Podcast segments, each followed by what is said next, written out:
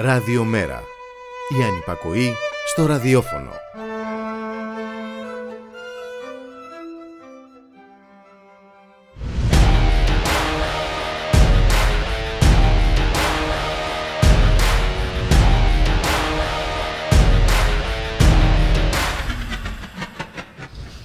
Κίνδυνος θάνατος, η σύμβαση που υπογράφουν πριν το μεγάλο ταξίδι, όσες και όσοι θέλουν να ξεφύγουν από τον πόλεμο, τη φτώχεια, την καταπίεση, την καταδίωξη. Το ένα μετά το άλλο τα ναυάγια πλοίων που μεταφέρουν πρόσφυγες και μετανάστες. Ελεύθερη διακίνηση προϊόντων, όχι όμως και κάποιων ανθρώπων. Αυτών που επισήμως χαρακτηρίζονται από την Ευρώπη των φραχτών και των φραγμών εισβολής.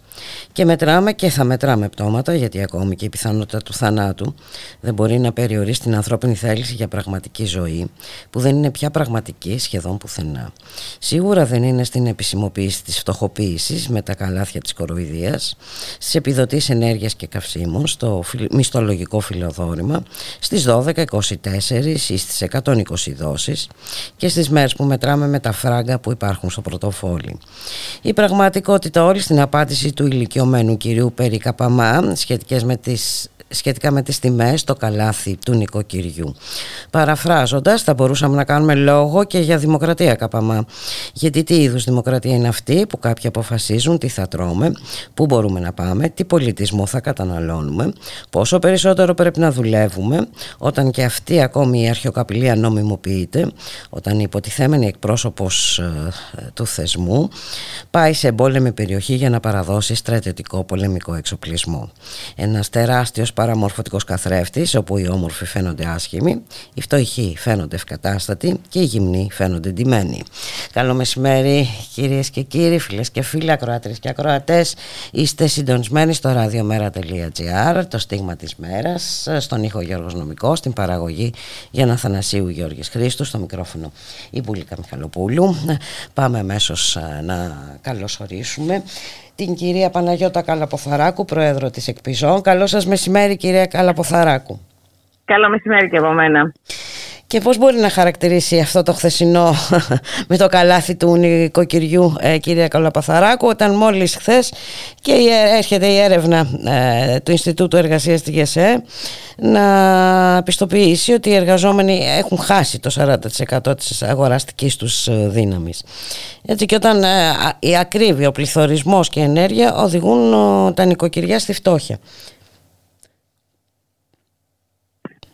Ναι, ε, ναι, με ακούτε; Ναι, ναι, σας ακούω πολύ καλά. Ε, είναι μια επικοινωνιακή φιέστα της κυβέρνησης για το καλάθι του νοικοκυριού, για το οποίο έχει γίνει πάρα πολύς λόγος και ντόρος στο τελευταίο mm-hmm. καιρό και χθες ήταν η πρε, πρεμιέρα. Αυτό που βλέπουμε εμείς είναι και δεν είμαστε καθόλου αισιόδοξοι ότι θα ενισχυθεί η αγοραστική δύναμη του καταναλωτή με το καλάθι το οποίο εμφάνισαν τα ε, οι 13 αλυσίδες σούπερ μάρκετ. Και μιλάμε ε, για 51 προϊόντα, αν δεν κάνω λάθος, ναι, έτσι, όταν υπάρχουν χιλιάδες κωδικοί προϊόντων και υπηρεσιών. Ακριβώς. 51 ή και λίγο περισσότερα κάποια ε, σούπερ μάρκετ. Αυτό που βλέπουμε και επιβεβαιωνόμαστε δυστυχώς είναι ότι τα προϊόντα τα οποία υπάρχουν σε αυτό το καλάθι είναι ιδιωτικής ετικέτας κυρίως, mm-hmm. ιδίως οι αλυσίδες οι οποίες παράγουν τέτοια προϊόντα και που ήταν φθηνότερα Έτσι και συνεχίζουν να έχουν αυτές τις τιμές. Ούτως ή άλλως. Δηλαδή, ο καταναλωτής, εφόσον το βαλάδιό του δεν ε, αρκούσε για να πάρει κάποια επώνυμα, είτε ήταν μακαρόνια, είτε ρύζι, είτε οτιδήποτε άλλο, θα έπαιρνε τα. Χωρίς αυτό να σημαίνει. Τα ιδιωτικές ετικέτες ότι είναι χαμηλότερη ποιότητα, αυτό δεν έχει αποδειχθεί, εν πάση περιπτώσει. Ε, Επίσης, υπάρχουν διάφορες παραλείψεις. Δεν αναγράφεται η τιμή εκκίνησης που ήταν 3 δεκάτου με τη Συμφωνία Κυρίων, όπου έγινε μεταξύ των σούπερ μάρκετ και του αρμόδιου υπουργού. Και διάφορες άλλες άλλα τρικ τα οποία Αλχημίες, θα λέγαμε. Ναι, ναι, ναι ε, ακριβώς. Ε, από μια έρευνα ωστόσο που κάναμε και εμείς το ή καταναλωτής βλέπουμε ότι ο καταναλωτής θα πρέπει να είναι επαγγελματίας με υπερορίες για να ψάχνει ποιο ε, σούπερ μάρκετ έχει το φθηνότερο μακαρόνι ή ρύζι ε, τη φθηνότερη φέτα ε, ή το. Και να κάνει και βόλτες, ε, να χαλάει και, ναι, και βενζίνη. Ναι, ναι. να είναι ναι, επαγγελματίας καταναλωτής με υπερορίες για να εξοικονομήσει ένα-δύο ευρώ ή και λιγότερα. Τα μακαρόνια, παράδειγμα, ένα σούπερ μάρκετ τα έχει 0,62 στο καλάθι, ένα άλλο τα έχει 1,31. Τη φέτα, άκουσον, άκουσον. Ένα σούπερ μάρκετ την έχει 10 και 20, ένα άλλο την έχει 14 και 85. Παρακαλώ. Μάλιστα. Ε, τυποποιημένη, όχι χήμα, οι δύο τιμές που είπα. Άρα δηλαδή πρέπει να γίνει κυνηγός ο καταναλωτής και να ψάχνει από το ένα σούπερ μάρκετ να χαλάσει περισσότερη βενζίνη και δεν συμμαζεύεται. Δεν είναι. Αυτά είναι αστείωτητες. Θα πρέπει να ε, υπάρξουν διορθωτικά μέτρα και έλεγχη. Έλεγχη για να παταχθεί η εσχροκέρδεια και η ακρίβεια που καλά κρατεί στη χώρα μας. Ναι, Δυστυχώς όμως δεν βλέπουμε να υπάρχει τέτοια πρόθεση, κυρία Καλαποθαράκου. Αυτό ακριβώς. Και εμείς έχουμε κάνει προτάσεις, δηλαδή και αύξηση του εισοδήματος. Αν θέλουμε δηλαδή να συγκρατήσουμε την αγοραστική δύναμη, η οποία όπως πολύ σωστά είπατε με βάση έρευνα που έχει γίνει, τα χαμηλά εισοδήματα έχουν υποστεί μείωση 40%. Είναι τραγικό. Ναι. Είναι τραγικό. Έχει καταρακωθεί δηλαδή. Αν θέλουμε να υπάρξει συγκράτηση και μια σχετική αύξηση εννοώ σε σχέση με τη μείωση που έχει υποστεί. Έτσι. Ε, θα πρέπει να ε, υπάρξει ε, αύξηση στα εισοδήματα, μισθούς και συντάξεις. Τι σε Μάη να φτάσει στο σπίτι, περιμένουμε το Μάιο για να γίνουν κάποιες αυξήσεις. Αστιώτε θα είναι. Ε, και μέχρι τότε πόσο θα έχουν ναι. πάει, πόσο θα έχουν ανέβει ακόμα οι τιμές. και δεν συμμαζεύεται. Ναι. Ε, και επιπρόσθετα ο ειδικός φόρος κατανάλωσης να μειωθεί, ε, να υπάρξει όχι συγκράτηση, πάγωμα στα βασικά αγαθά που μπαίνουν στο νοικοκυριό, στο σπίτι του ε, κάθε καταναλωτή, είτε είναι ευάλωτος, είτε με περιορισμένο εισόδημα ή είναι μεσαίο εισόδημα, διότι έχει πληγεί μεσαία τάξη αυτή τη στιγμή. Τι μιλάμε. Mm-hmm. Έχει πληγεί ανεπανόρθωτα. Φτωχοποίηση, ε, μιλάμε πια για φτωχοποίηση ναι, του μεγάλου μέρους του πληθυσμού. Ναι. τόσο με, τους, ε, με το καλάθι, με τα προϊόντα της επιβίωσής μας, όσο και με τους λογαριασμούς ενέργειας που έχουν αντίξει επαγγελμένα το πρόβλημα. Και αν δεν, γινό, δεν υπήρχε η κρατική επιδότηση, που είναι, είναι ε, επί της ουσίας όμως δεν είναι δηλαδή. επιδότηση η δική μας, κυρία Καλαποθαράκου. Όχι, δεν είναι δική μας. Ε, Ακριβώς. Είναι επιδότηση επί της ουσίας των παρόχων ενέργειας. Έτσι είναι. Αν δεν επιδοτούνταν, δεν θα μπορούσε κανείς να πληρώσει τον λογαριασμό. Αυτή είναι η πραγματικότητα. Διότι η κιλοβατόρα έχει αναρχηθεί στα 50 ε, λεπτά από 10 και 11 που ήταν πριν ένα χρόνο. Είναι αδιανόητο αυτό. Και κατανόητο ασφαλώς διότι έχει γίνει χρηματιστηριακό προϊόν, όπως έχουν γίνει και χρηματιστηριακά προϊόντα και όλα τα υπόλοιπα αγαθά. Οπότε ένα μεγάλο πρόβλημα είναι αυτό λοιπόν. Ε, ε πρέπει να καταργηθεί το χρηματιστήριο ενέργειας. Ασφαλώς. Ε, είναι μεγάλο πρέπει ζητούμενο. Πρέπει να ελεγχθεί ή να συμμετέχει στη διαμόρφωση της τιμής ε, πολύ λίγο. ναι, σε πολύ μικρό ποσοστό. Στην Ευρώπη συμμετέχει ε, από 8 μέχρι 25%. Στην Ελλάδα συμμετέχει 95% έως 100% Μάλιστα. στη διαμόρφωση των τιμών. Είναι ακατανόητο αυτό και αδιανόητο. Δυστυχώς όμως, δηλαδή κυρία Καλαποθαράκου, μου βλέπουμε ότι το αδιανόητο έχει γίνει πια, για να χρησιμοποιήσω μια ευρέως. Ε, χρησιμοποιηθήσα λέξη, κανονικότητα, έτσι, γιατί... Ναι, δυστυχώς. Ε, Δεν υπάρχει αυτονόητο. Δεν λειτουργεί το αυτονόητο πουθενά. Γιατί ζητάμε τα αυτονόητο, δεν ζητάμε κάτι παραπάνω. Έτσι. Αλλά δυστυχώς δεν εφαρμόζονται οι νόμοι. Ε, από πού να αρχίσει κανείς και πού να τελειώσει. Δεν λαμβάνονται μέτρα που να είναι ουσιαστικού χαρακτήρα και να έχουν αντίκρισμα. Πρόσφατα η ΠΙΖΟ έκανε έρευνα για το θέμα του Power Pass. Και η, ε, το 92,8% δήλωσε ότι διαψεύστηκαν οι προσδοκίε. Ότι αυτά που πήρε ήταν ψίχουλα. Σε σχέση με αυτά που προσδοκούσε, έτσι. δηλαδή, κάτι ανάλογο θα συμβεί και με το καλάθι. Και εμείς επιφυλασσόμαστε να παρακολουθήσουμε το θέμα και να κάνουμε και έρευνα στους καταναλωτές για να δούμε τι ανταπόκριση έχει.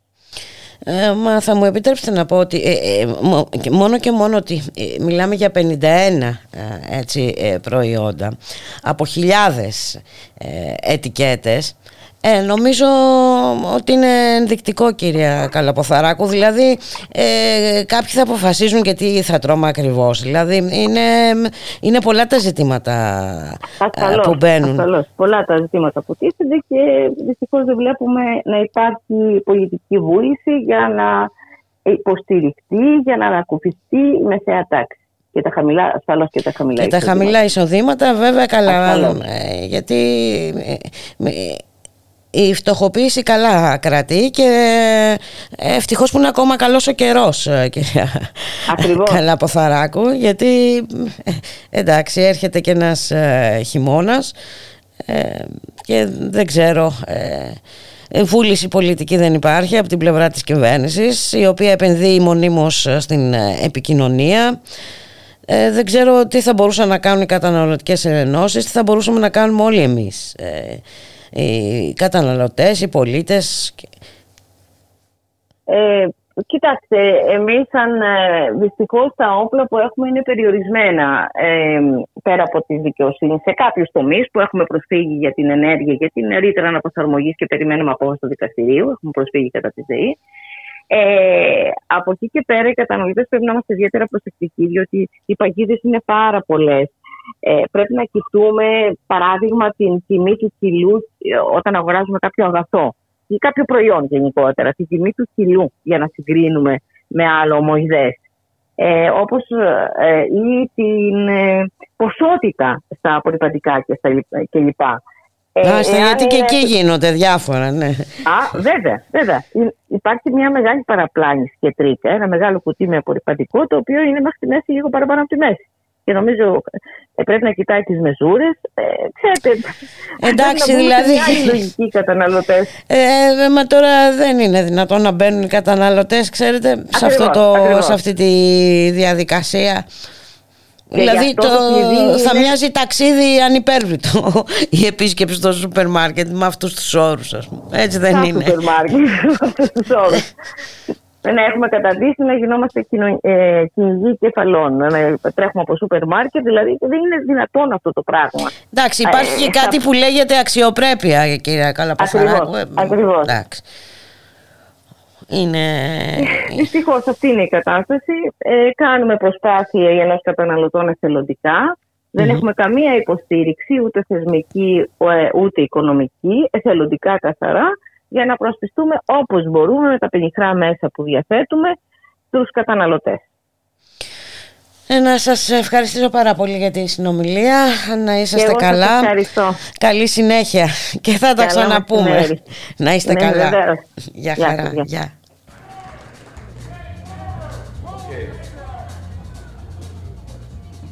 Ride this train to Pine Ridge, Mississippi. See that levee there? It's built to hold back the floodwaters of Old Man River when he gets on a round page. And he gets on a round page. One of these days he's coming right over that levee. You know how it was built? Not with machines, mister. It was built with elbow grease. They got the men off the farms, out of the houses, even got us out of the honky tonks on a Saturday night. I don't know how it happened to me. It happened so fast. I just remember I was in a Green Lantern in Natchez one Saturday night. Somebody pulled a knife and somebody threw a bottle. Next thing I knew, I had a chain on my leg and a shovel in my hand. They whipped us like mules, and when, when they did feed us, there was a fight or a killing over who was going to get the biggest piece of meat. Of course, it didn't matter about the killing unless you kill a good worker. Then you get it, you know what I mean? They'd take the chain off your leg and beg you to run so they could shoot you. Bring a drink of water, Leroy. Bring a drink of water, no. If I could get to the mercy man, he'd give me some, I know. I got a gal in Vicksburg, Bertha is her name. Wish I was tied to Bertha instead of this ball and chain. I'm going to Memphis. Yeah. A dude took all my money, he wouldn't let me see the cars. I owe the boss about a hundred years sleeping in his backyard. I'm going to Memphis. Yeah, that's right, Memphis, huh? Like a bitter weed, I'm a bad seed, but when that levee's through, and I am too, let the honky tonk roll on. Come on and I'll be gone. I'm going to Memphis. Yeah. I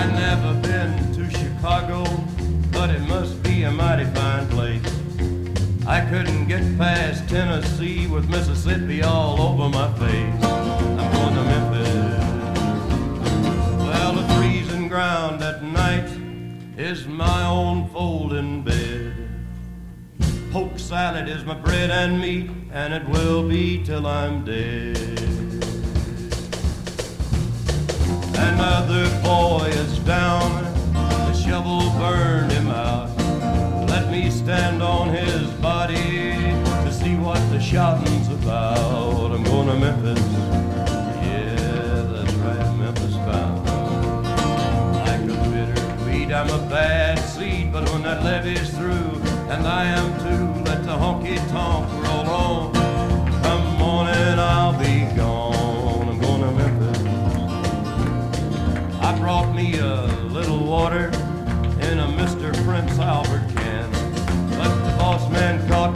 in it, and I believe it broke my hand.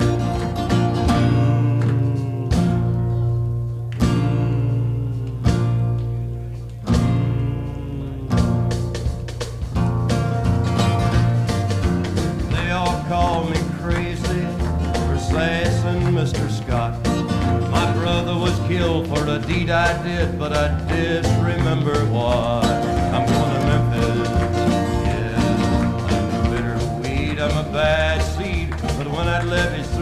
And I am too, let the honky tonk roll on.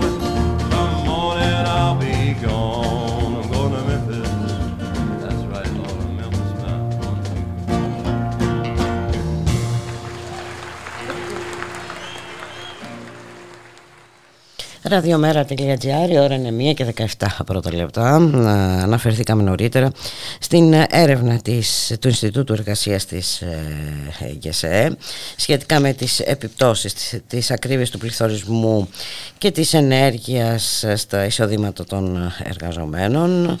Σύμφωνα με την έκθεση ε, το, το πραγματικό εισόδημα ε, έχει υποστεί καθίζηση ενώ μιλάμε για συντριβή της αγοραστικής δύναμης των εργαζομένων σύμφωνα με τα στοιχεία του Ινστιτούτου Εργασίας που έδωσε στη δημοσιότητα το νέο δελτίο οικονομικών εξέλιξεων με τίτλο «Η κρίση κόστου ζωής στην Ελλάδα».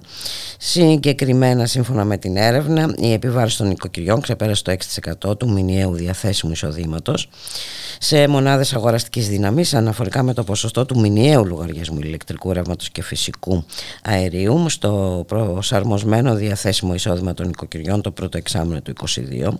Πρόκειται για τη δεύτερη χειρότερη επίδοση στην Ευρωπαϊκή Ένωση. Το κύμα της ακρίβειας στην ενέργεια και σε βασικά προϊόντα επιφέρει σημαντικές επιπτώσεις στην αργοεργαστική δύναμη μισθωτών και στο βιωτικό τους επίπεδο. Ε, από τον Απρίλιο του 2022 και μετά, η απώλεια της αγοραστικής δύναμη του κατώτατου μισθού στην Ελλάδα κυμαίνεται γύρω στο 19%. Ε, η ασύμετρη επίδραση της ακρίβειας γίνεται φανή στην ανάλυση που παρουσιάζει την απώλεια αγοραστικής δύναμης σαν εισοδηματικό κλιμάκιο. Ο συνδυασμός αύξησης των τιμών, κυρίως σε βασικά αγαθά, όπως είναι η ενέργεια και τα τρόφιμα και τα πολύ χαμηλά εισοδήματα, εκτινάσουν την απώλεια αγοραστικής δύναμης των οικοκυριών με μηνιαίο εισόδημα χαμηλότερο των 750 ευρώ και 40%. Το πρώτο τρίμηνο του 2022, ο ονομαστικός μέσος μισθός, μειώθηκε κατά περίπου 4,5% ενώ η μείωση του πραγματικού μέσου μισθού άγγιξε το 12%.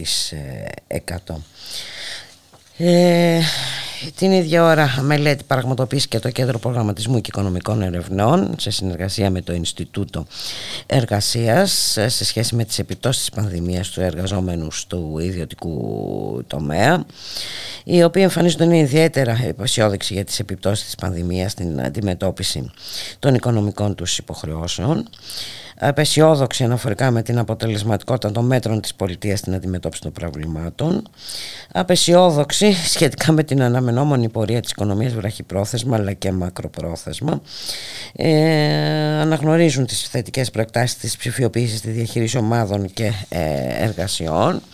Πάντως η, η μελέτη ε, καταδεικνύει ότι οι συνέπειες της πανδημίας ήταν και εξακολουθούν να είναι πολύ πλευρές και έχουν επηρεάσει κάθε έφανση της ε, σύγχρονης κοινωνικο-οικονομικής ε, ζωής. Και έπεται και συνέχεια γιατί ε, η πανδημία δεν έχει τελειώσει.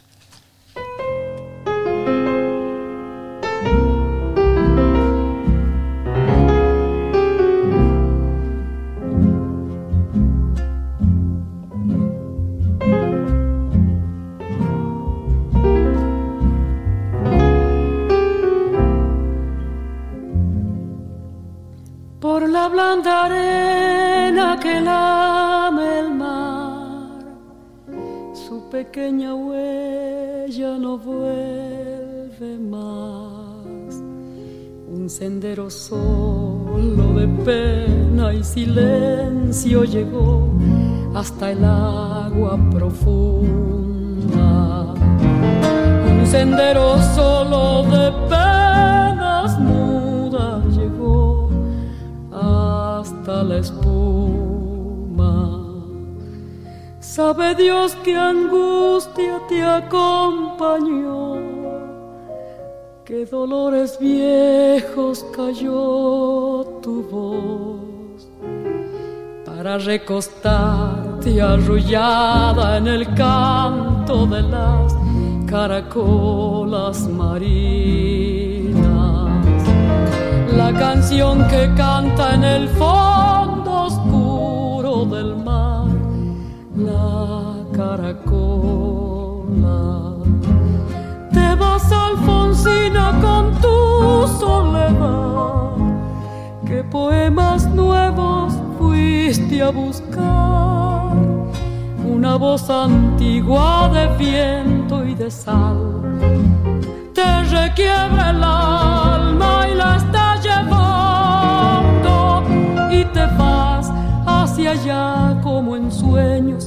dormida Alfonsina,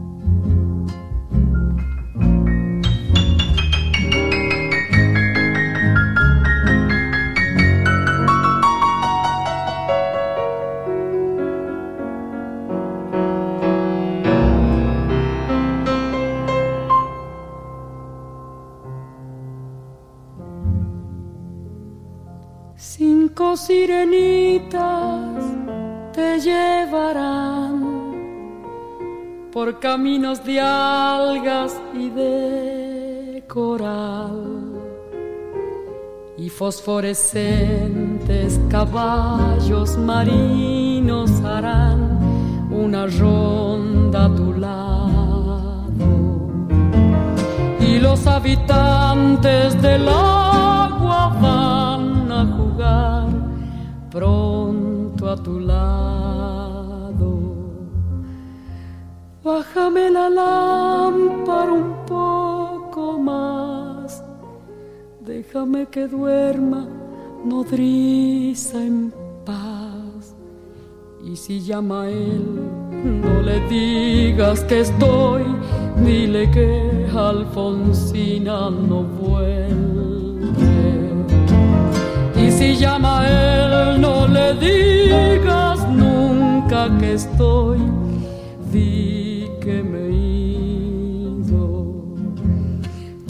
Alfonsina, con tu soledad, que poemas nuevos fuiste a buscar, una voz antigua de viento y de sal, te requiebra el alma y la y te vas hacia allá como en sueños, dormida Alfonsina, vestida de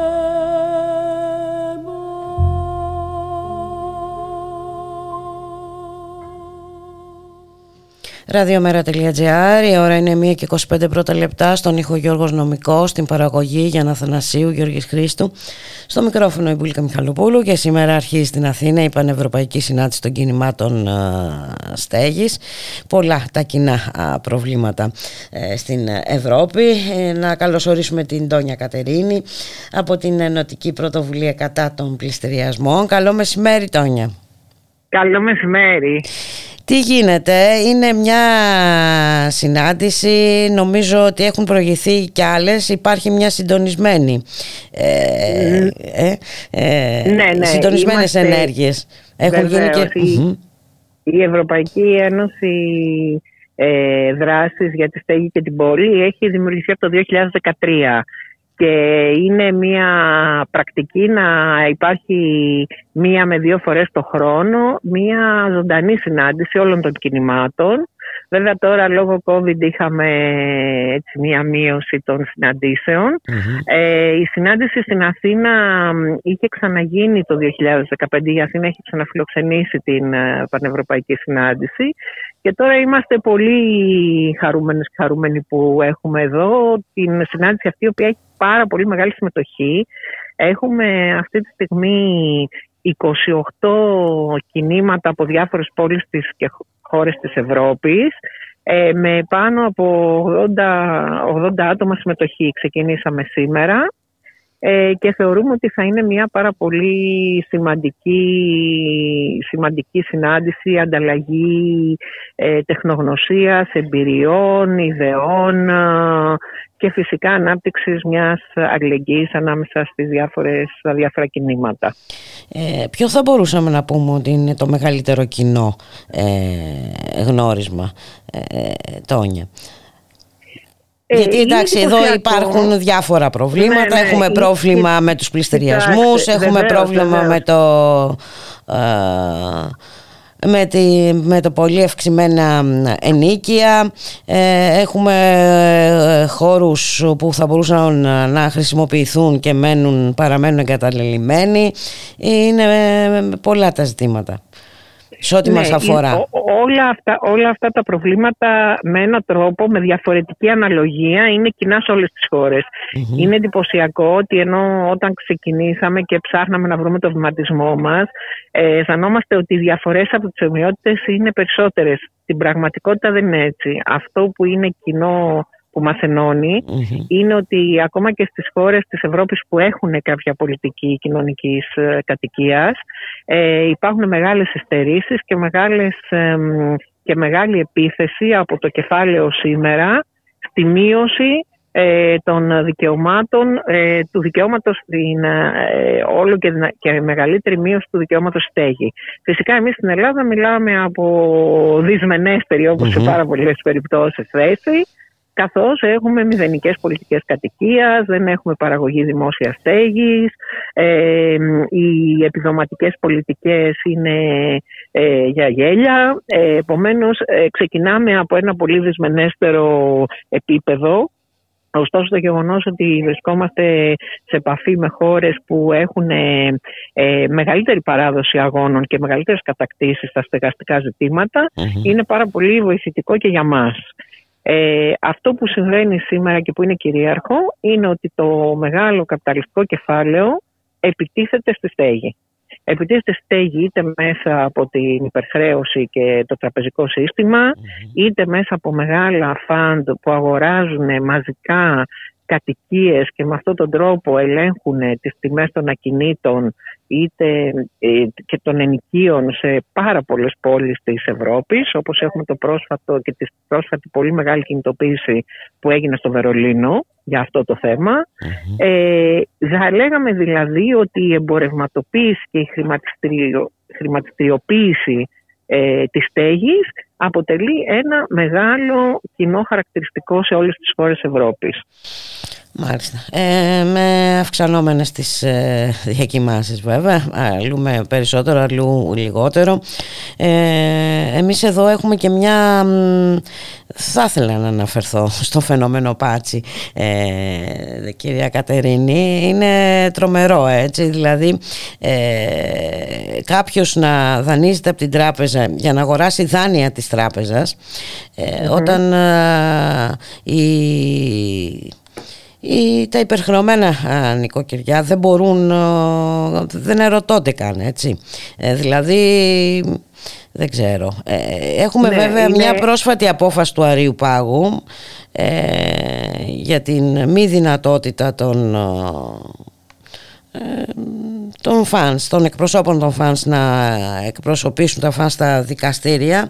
Δεν ξέρω τι γίνεται με αυτό. Υπάρχει κάτι νεότερο; Ε, Κοιτάξτε, καταρχήν να πούμε για το, για το φαινόμενο Πάτση, εγώ θεωρώ ότι είναι το πιο ε, απεχθές σύμπτωμα ενός συστήματος που έχει νομιμοποιήσει ακριβώς αυτή τη διαδικασία της αγοραπολισίας των δανείων ε, χωρίς να δίνεται καμία δυνατότητα στον φιλετη να μπορεί να, να αγοράσει το δάνειό του σε αντίστοιχα, ας πούμε, ε, στις αντίστοιχα χαμηλές τιμές, όχι καν αντίστοιχα, ούτε και σε μεγαλύτερες ε, χαμηλ, ε, σε πιο λογικά κουρέματα δεν δίνει τη δυνατότητα ας πούμε, αυτή τη στιγμή στους οφειλέτες να αγοράσουν.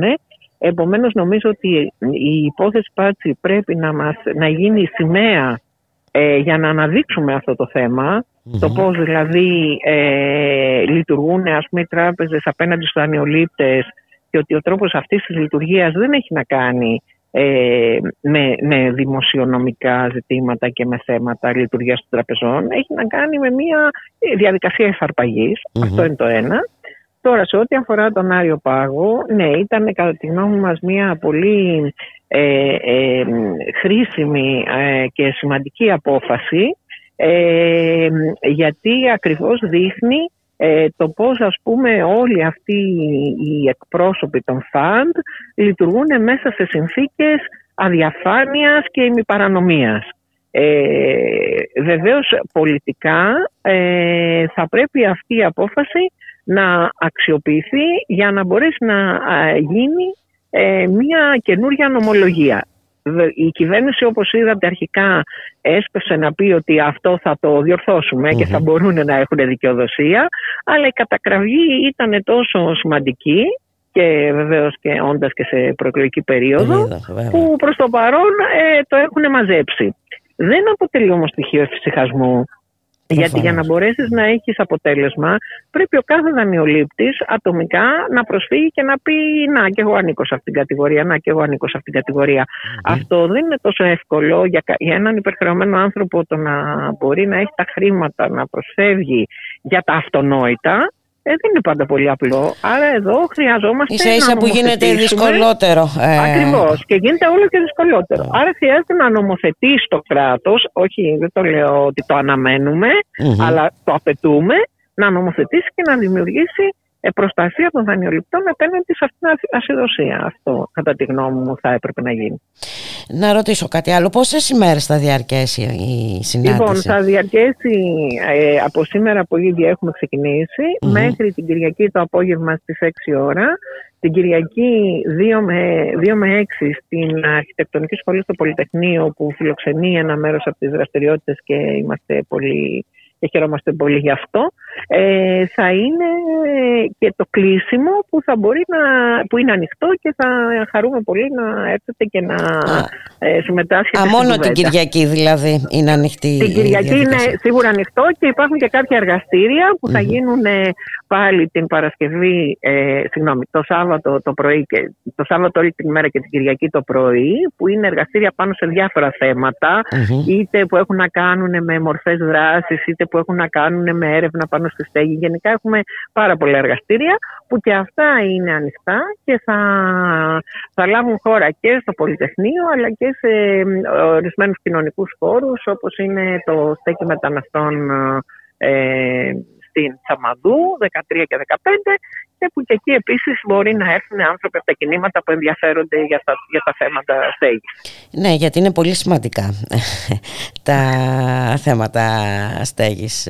Και, και αυτό δεν αφορά μόνο τους δανειολήπτες, τους υποχρεωμένους δανειολήπτες ε, αφορά όλους όσοι αναζητούν ένα σπίτι. Έχουμε δει που, που, που, ανεβαίνουν τα ενίκια και είναι τρομερό έτσι. Είναι αντιστρόφως ανάλογη η κατάσταση ε, με την ε, οικονομική κατάσταση των ανθρώπων κυρία Κατερίνη. Ακριβώς και, ακριβώς και στην Ελλάδα αυτή τη στιγμή ε, μπαίνουμε, έχουμε μπει δηλαδή εδώ και καιρό σε σε μια κρίση στεγαστική με, με όπως είπατε ήδη τα ενίκια, οι πληστηριασμοί, η έλλειψη κοινωνικής κατοικίας, η μηδενική ας πούμε, παραγωγή κοινωνικής κατοικίας, όλα αυτά ε, συνιστούν η μείωση της ιδιοκατοίκησης γιατί είχαμε στην Ελλάδα πάντα είχαμε την αίσθηση ότι ε, εντάξει μωρέ όλοι έχουν ένα σπίτι, δεν είναι έτσι πια, δεν είναι έτσι πια, έχει αλλάξει αυτό.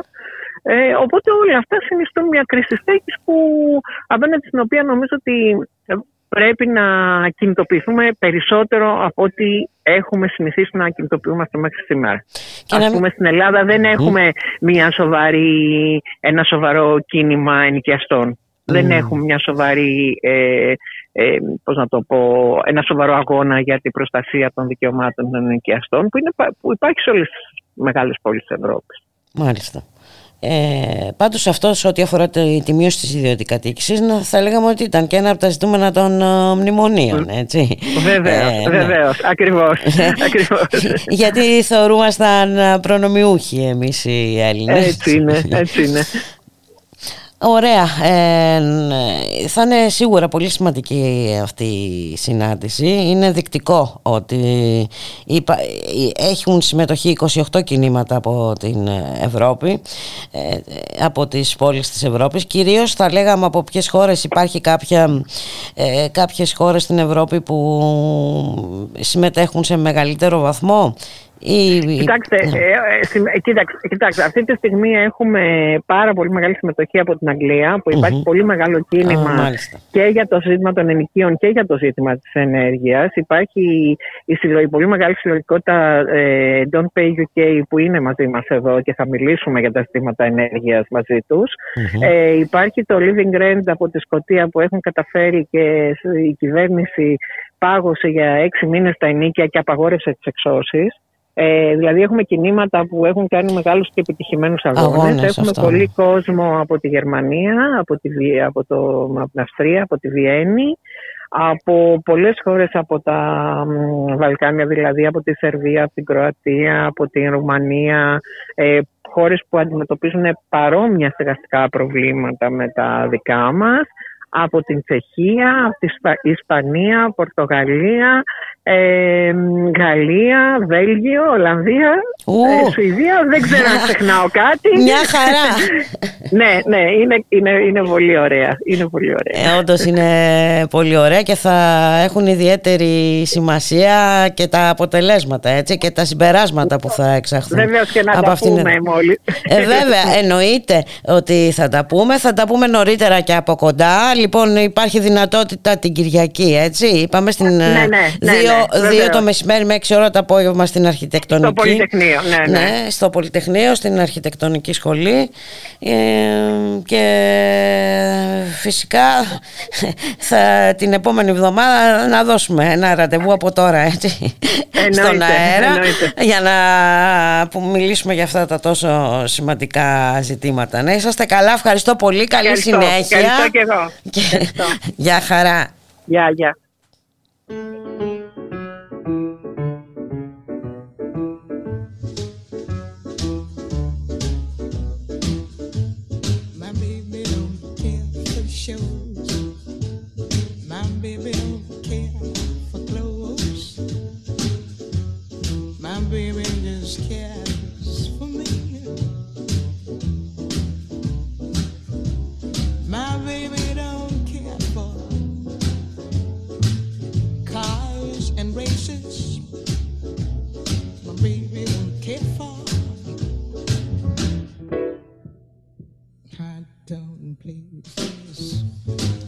Taylor is not a star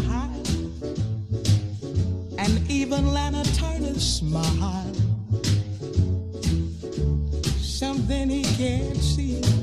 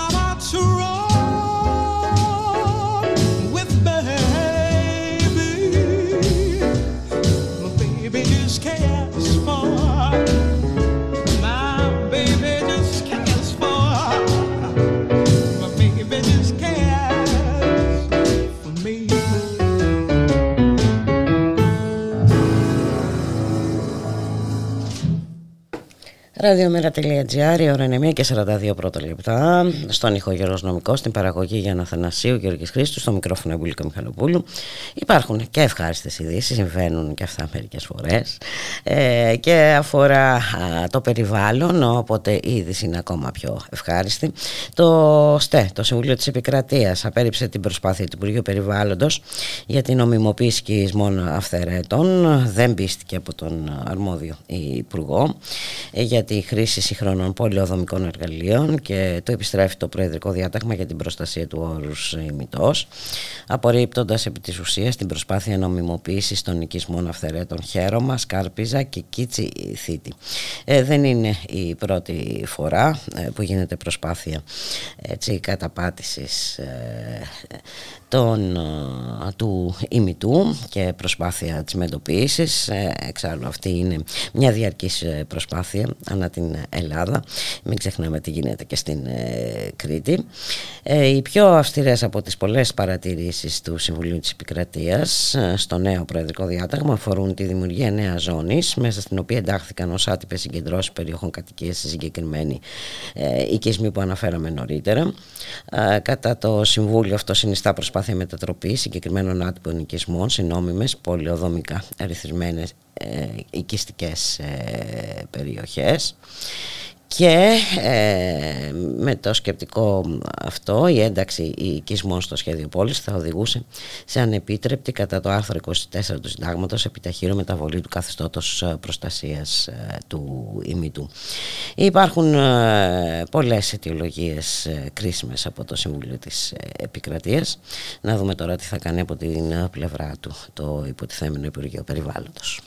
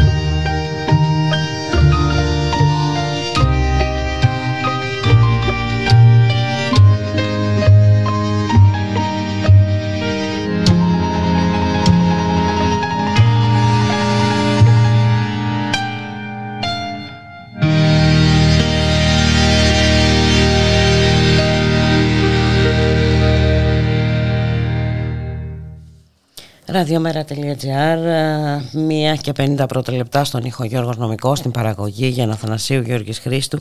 Στο μικρόφωνο η Μπουλίκα Μιχαλοπούλου και τι δουλειά έχει άραγε η πρόεδρος της Δημοκρατίας στην Ουκρανία ε, μας το είχαν πει εδώ από την ε, κυβέρνηση ότι είμαστε σε πόλεμο ε, με την ε, Ρωσία. Ε, προφανώς είναι μια άποψη που ασθενίζεται και η πρόεδρος της Δημοκρατίας που από τη θέση της υποτίθεται ότι πρέπει να λειτουργεί ως εγγύητης της ειρήνης. Ε, με τον πλέον επίσημο τρόπο σηματοδοτείται η επικίνδυνη ε, αυτή η εμπλοκή της Ελλάδας ε, στον πόλεμο Ηνωμένων Πολιτειών ΝΑΤΟ και ε, Ευρωπαϊκής Ένωσης και Ρωσία στην Ουκρανία καθώς η Κατερίνα Σακεραροπούλου βρίσκεται στο Κίεβο συνοδευόμενη από τον Υπουργό Άμυνας Νίκο Παναγιωτόπουλο η επίσκεψη συνδέεται με την άφηξη των δεθωρακισμένων οχημάτων μεταφοράς προσωπικού που αποσύρθηκαν από νησιά του Ανατολικού Αιγαίου και στάλθηκαν στην κυβέρνηση η Ζελένσκι προκειμένου να τα παρατάξει ενάντια στις ρωσικές ενοπλές ε, δυνάμεις. Ε, η πρόεδρος της Δημοκρατίας θα έχει συνομιλίες με τον ε, Ζελένσκι και επί, της, επί του πρακτέου ε, θέτει το θεσμό της Προεδρίας της Δημοκρατίας στην υπηρεσία της υλοποίησης των ευρωατλαντικών ε, σχεδιασμών εμπλέκοντας ακόμη περισσότερο τη χώρα μας και τους ανθρώπους της οι οποίοι ε, στο, σε πολύ μεγάλο μέρος δεν επιθυμούν εμπλοκή σε αυτόν τον πόλεμο. Έτσι βλέπουμε λοιπόν ότι η παρουσία παρουσία της Σακελαροπούλου στην Ουκρανία για την παράδοση οπλικών συστημάτων αποτελεί συνέχεια της επικίνδυνης πολιτικής της κυβέρνησης ε, Μητσοτάκη. Δεν ξέρω, ε, πολλά τα τοπήματα της ε, κυρίας Σακελαροπούλου ε, και σίγουρα ε, δεν εκπροσωπεί τον θεσμό τον οποίο έχει κληθεί να υπηρετήσει υποτίθεται.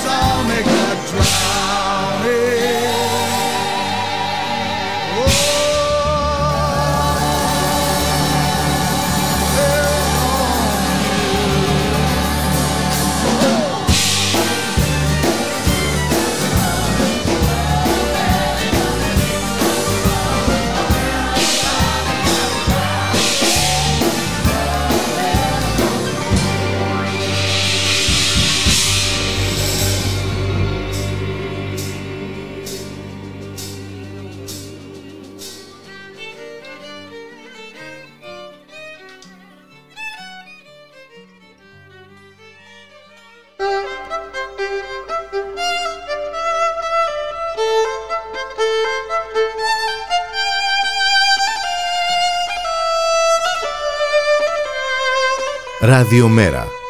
Η ανυπακοή στο ραδιόφωνο.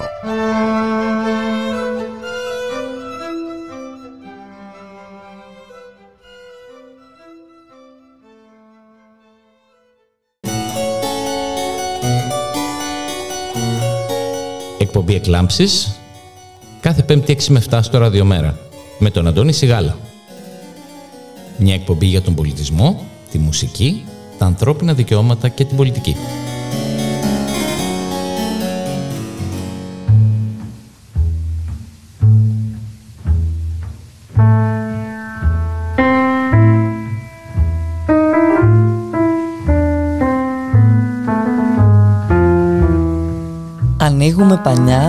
Πανιά, πλέουμε ανοιχτά και μένουμε αρόδου για να συναντήσουμε ανθρώπους, τόπους, ήθη και έθιμα, μουσικές και συνταγές.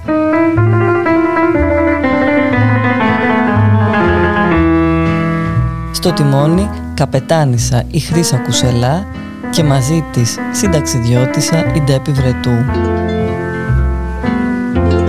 Σας περιμένουμε συνοδοιπόρους στα ταξίδια μας κάθε Τετάρτη 8 με 9 το βράδυ. Έρχεται το Νοέμβριο στο Ράδιο Μέρα.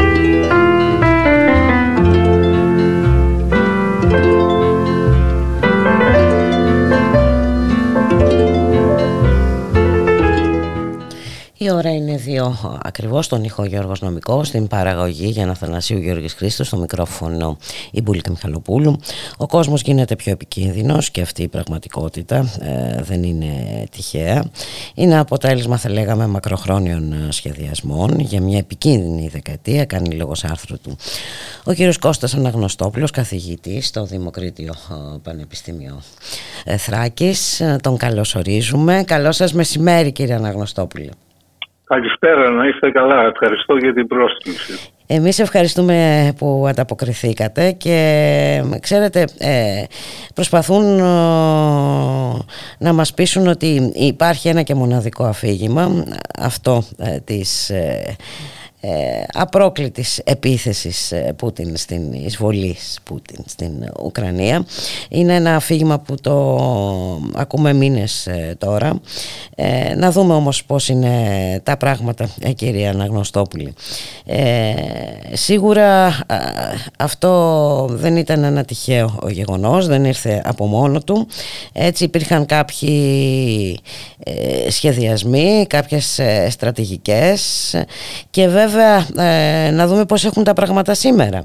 Έτσι έχουμε δύο στρατηγικές όπως λέτε και εσείς το τονίζετε στο άδρο σας ε, που θεμελιώνονται και με δύο παρεμβάσεις. Η μία είναι ε, η παρέμβαση από το Λευκό Οίκο με τη δημοσιοποίηση της ε, εθνικής στρατηγικής έτσι, για την επόμενη δεκαετία και η άλλη είναι η ομιλία ε, του Βλέντιμιρ Πούτιν στο φόρουμ Βαλντάι.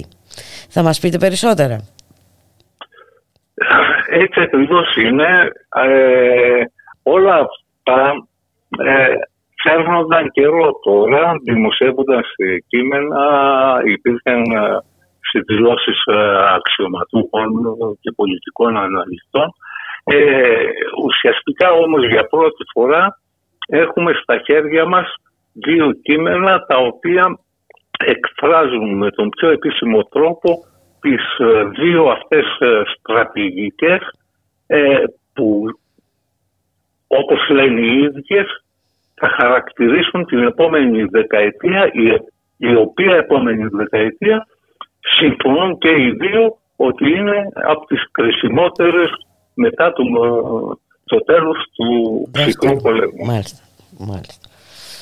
Μάλιστα. Ε, να αναφερθούμε λίγο και στην ε, δημοσιοποίηση της, ε, από το Λευκό Οίκο της ε, έκθεσης η οποία περιγράφει τη στρατηγική των Ηνωμένων Πολιτειών εν ολίγης η Κίνα-Ρωσία κατονομάζονται ως η μεγαλύτερη κίνδυνη έτσι, διασάλευσης της παγκόσμιας τάξης όπως βέβαια οι Ηνωμένες Πολιτείες την εννοούν.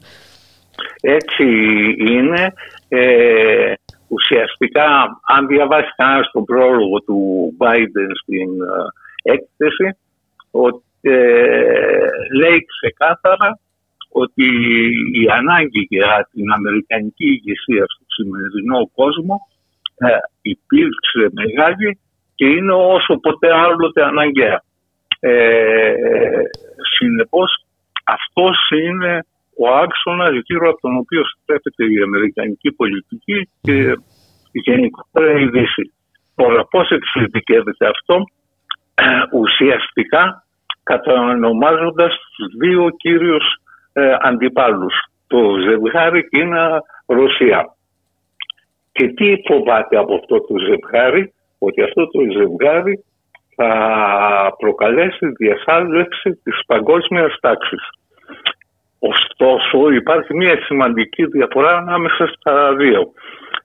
Η μένω Ρωσία ε, αποτελεί άμεση πηγή για, τον ελεύθερο, ε, για το ελεύθερο και ανοιχτό διεθνές σύστημα, αναφέρει χαρακτηριστικά, ε, αλλά η Κίνα είναι ο ουσιαστικός αντίπαλος τόσο με την πρόθεσή τους να, να διαμορφώσει τη διεθνή τάξη, όσο κυρίως με την ίδια την ισχύ της. Δηλαδή ουσιαστικά τη μένω Ρωσία τη θεωρεί υποδιέστερη δύναμη και ε, ο πραγματικός αντίπολος τελικά είναι η Κίνα γιατί έχει τις οικονομικές, τεχνολογικές ε, ε, δυνατότητες για να προωθήσει αυτόν το στόχο, δηλαδή ουσιαστικά όπως το λέει τουλάχιστον η έκθεση, της δια, ε, διασάλευσης της παγκόσμιας τάξης. Αυτή, αυτός είναι ο κεντρικός ε, πυρήνας.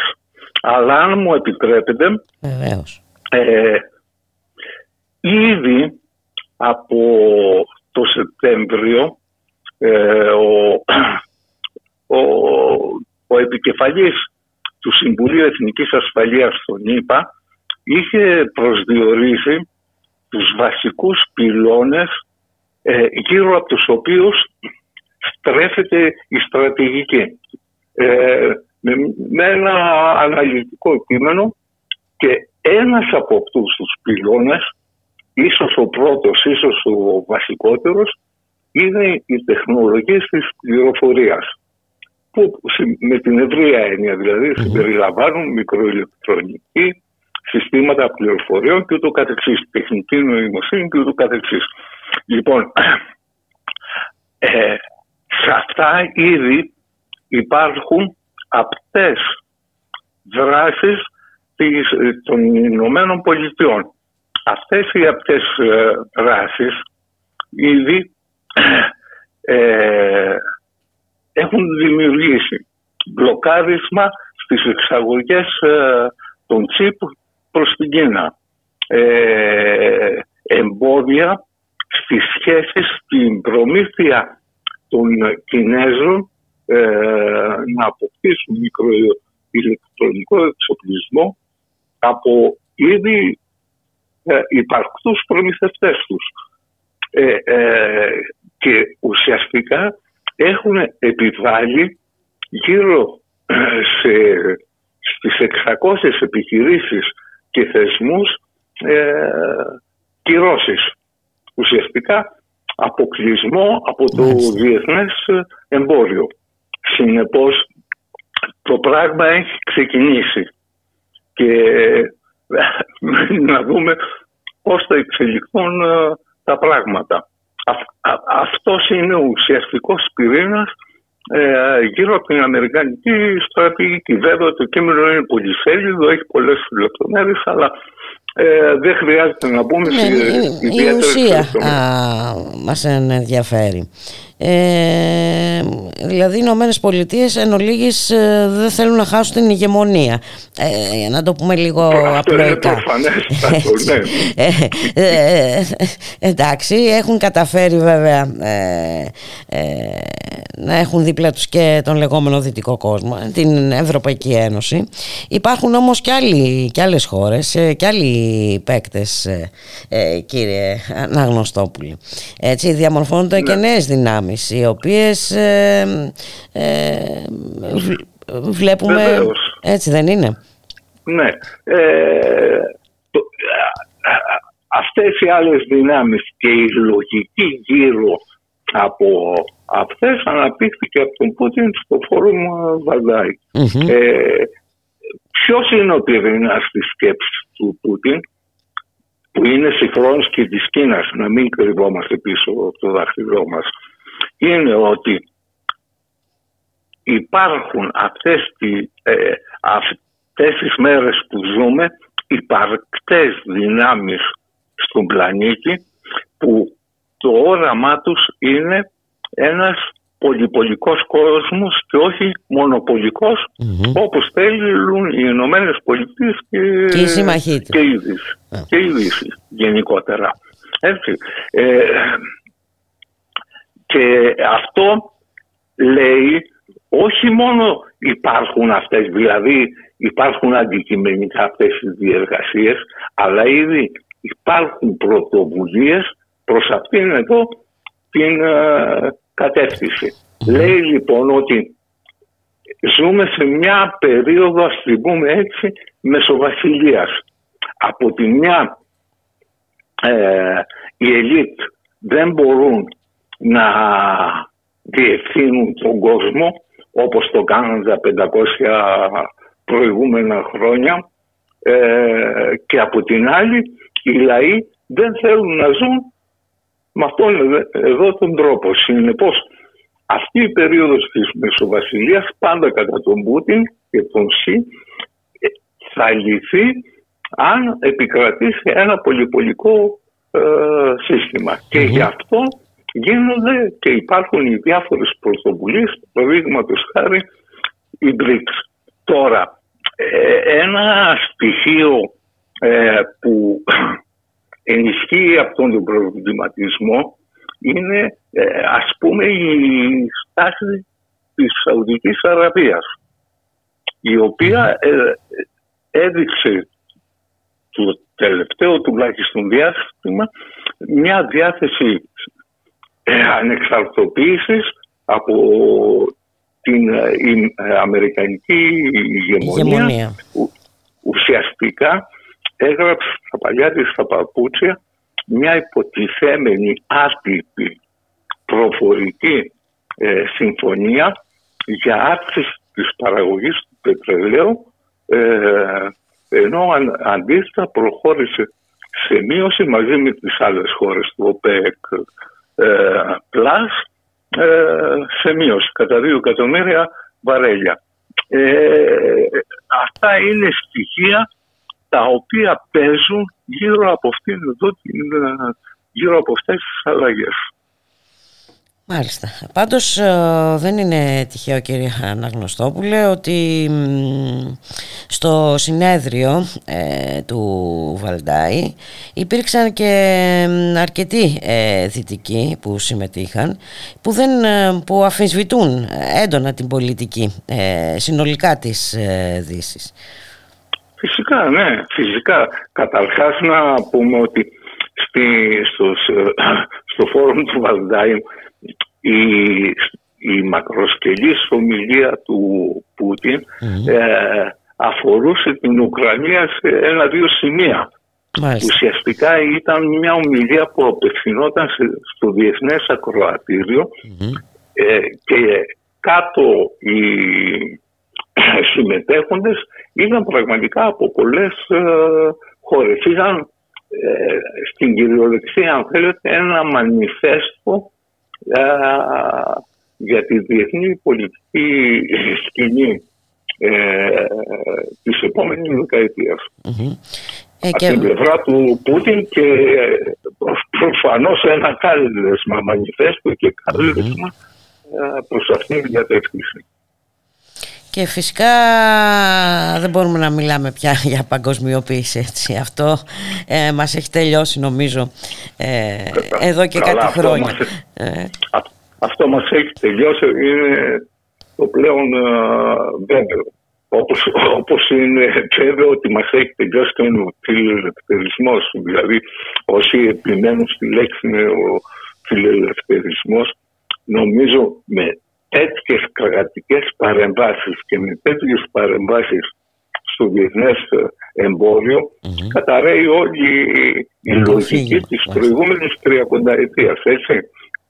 Ε, υπάρχει, είναι, οι αλλαγές που ζούμε είναι ε, θεμελιώδεις.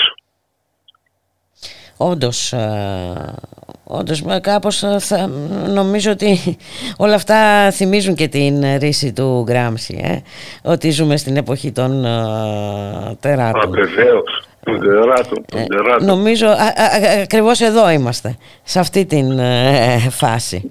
Ναι και δεν ξέρει κανένα αυτή θα βγάλει αυτή η κατάσταση. κοιτάξτε, να, να πω ένα πράγμα πρώτα απ' όλα πρέπει να καταλάβουμε πάνω κάτω τι συμβαίνει. Δηλαδή υπάρχει ε, Αυτό που λέτε είναι πολύ σημαντικό γιατί ε, όντως είναι πολύ δύσκολο να καταλάβουμε τι συμβαίνει έτσι δεν μας βοηθάει η πληροφόρηση. Ε, υπάρχει μεγάλος έλεγχος της ε, ενημέρωσης. Ε, κάποιος... Προπαγάνδα γιατί δεν το λέτε. Προπαγάνδα υπάρχει. Ναι ναι ναι Ναι.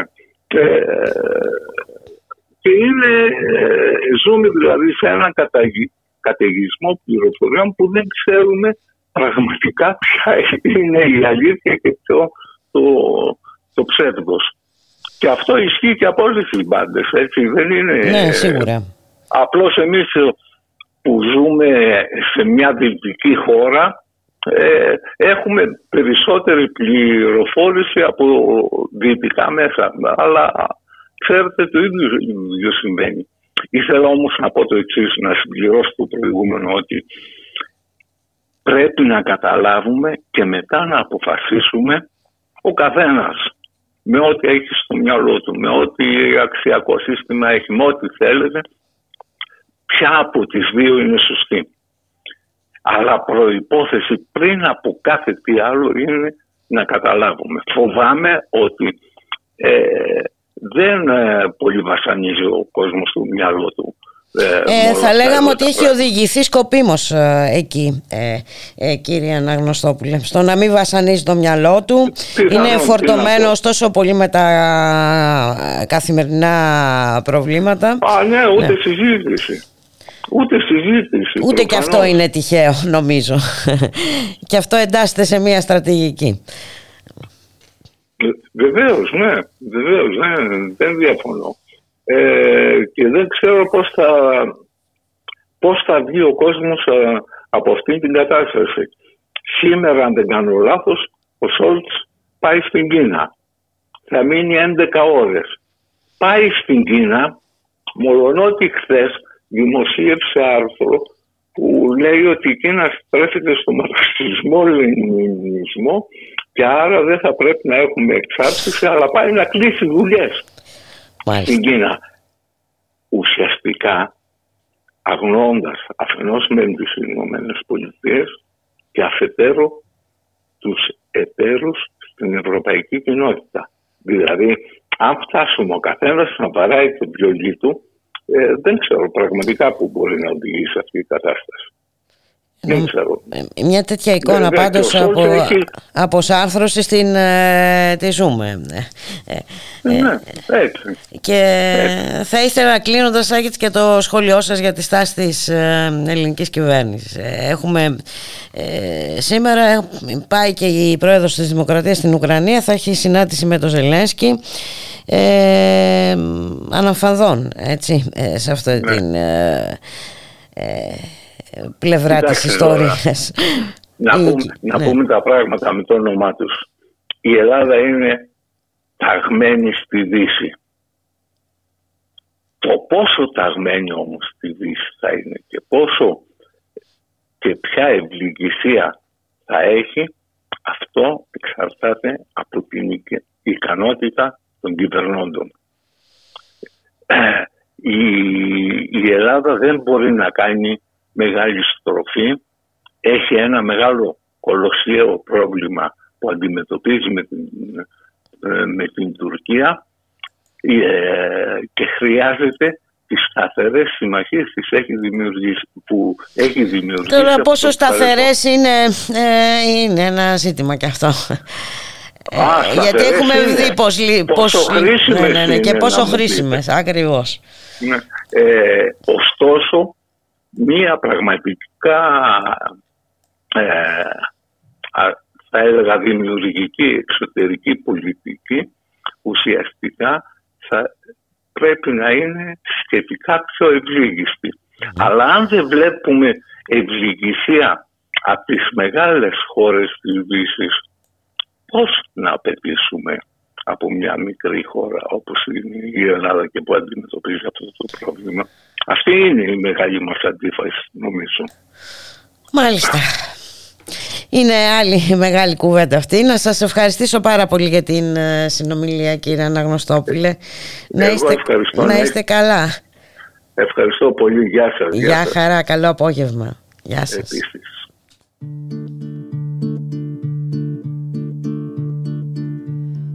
Once upon a time there was a tavern where we used to raise a glass or two. Remember how we'd laugh away the hours, thinking of the great things we would do. Then those busy years went rushing by us, lost our starry notions on the way. By chance I'd see you in the tavern, we'd smile at one another and we'd say,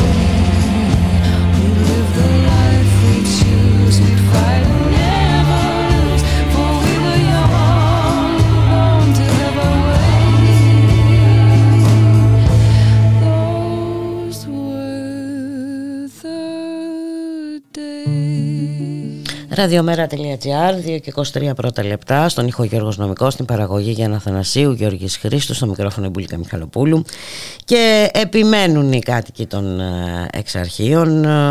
Ε, βλέπουμε εδώ και καιρό ε, τις μεγάλες ε, κινητοποιήσεις, οι οποίες ήταν και πολυπληθείς, έτσι, ενάντια στην κατασκευή του μετρό στην πλατεία εξαρχείων.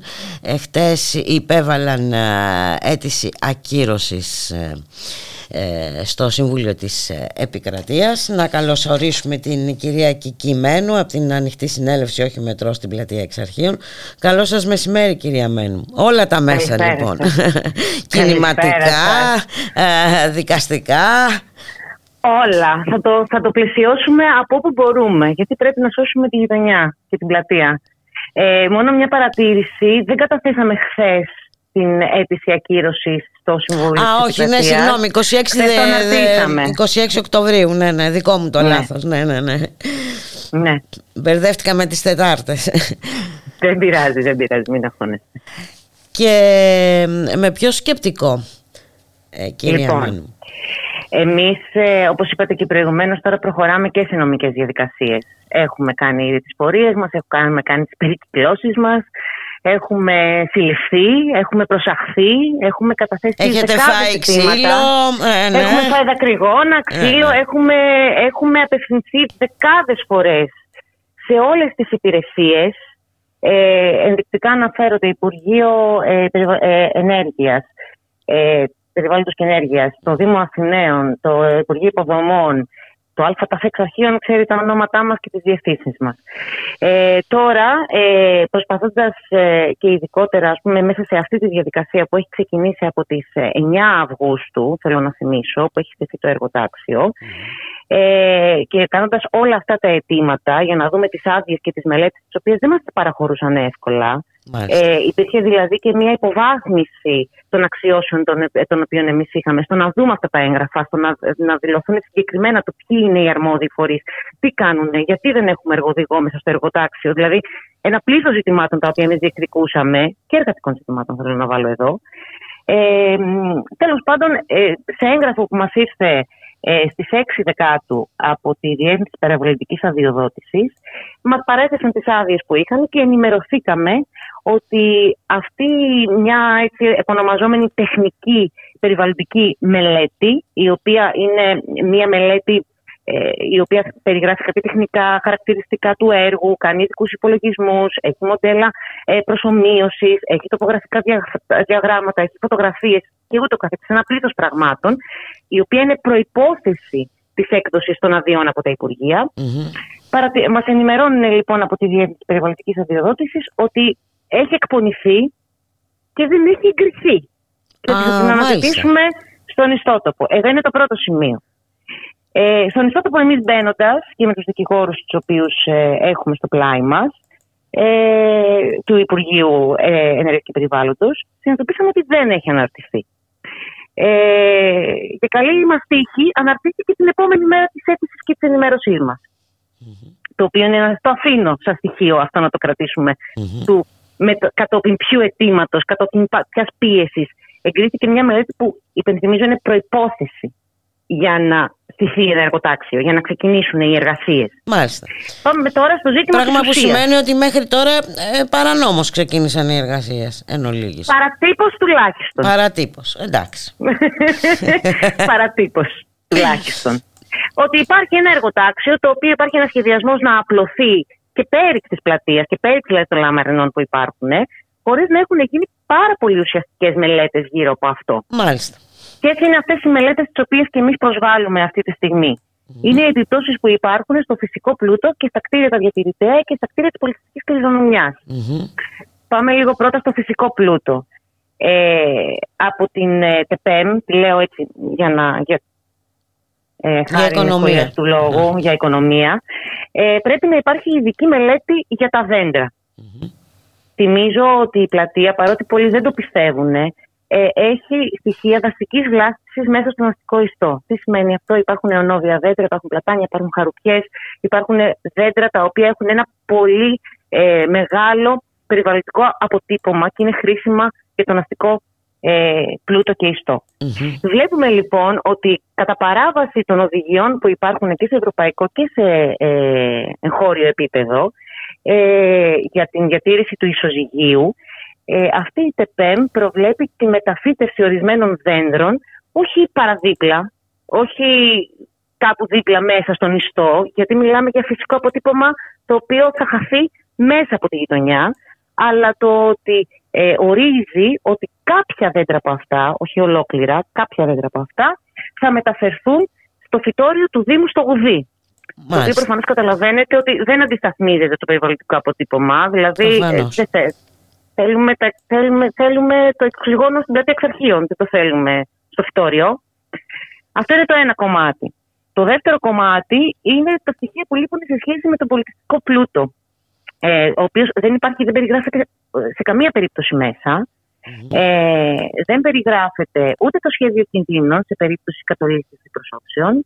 Ε, δεν υπάρχουν μελέτες, ε, μοντέλα προσωμείωση, τι γίνεται σε περίπτωση κραδασμών, ρήπων και ούτω καθεξής. Και μιλάμε για κτίρια τα οποία ε, από τις εγκρίσεις που υπάρχουν από το Υπουργείο Πολιτισμού έχουν εγκριθεί ως διατηρητέα, ο κινηματογράφος του Vox, το MEP, το Αρχαιολογικό Μουσείο, το κάτω Πολυτεχνείο και γύρω στις 7 προσώψεις, ε, όχι προσώψεις, κτίρια συνολικά, ε, επί της Θεμιστοκλέους και κάτω από την πλατεία και πάνω ε, από την πλατεία, όπου δεν γίνεται σε καμία περίπτωση η καταγραφή τους. Και όλη η τεχνική περιγραφή, η οποία πρέπει να είναι λεπτομερής και υπό περίπτωση, πρέπει να βάλουμε εδώ, γιατί το αναφέρουμε και μέσα στην, ε, στο αίτημά μας, θα έπρεπε να υπάρχει και η έγκριση του Υπουργείου Πολιτισμού σε σχέση με αυτά τα κτίρια. Μάλιστα. Να υπάρχει γνώση, δηλαδή περιγραφή, γνώση, δικαιολόγηση και έγκριση από το Υπουργείο Πολιτισμού σε σχέση με αυτά τα κτίρια, ειδικά όταν μιλάμε για ένα έργο τέτοιας κοινής ωφελίας και τέτοιου μεγάλου χρόνου και πολλών ε, εργοταξικών ε, εργασιών. Ναι, γύρω από αυτό. Βέβαια, παρεμβάσεων, φυσικά. Οπότε συνοψίζοντας, ε, αυτά είναι τα στοιχεία στα οποία ε, εμείς κάπως προσβάλλουμε αυτή την επωνομαζόμενη ΤΕΠΕΝ, η οποία έχει και ένα ενδιαφέρον πέρα από του χρόνου που εγκρίθηκε.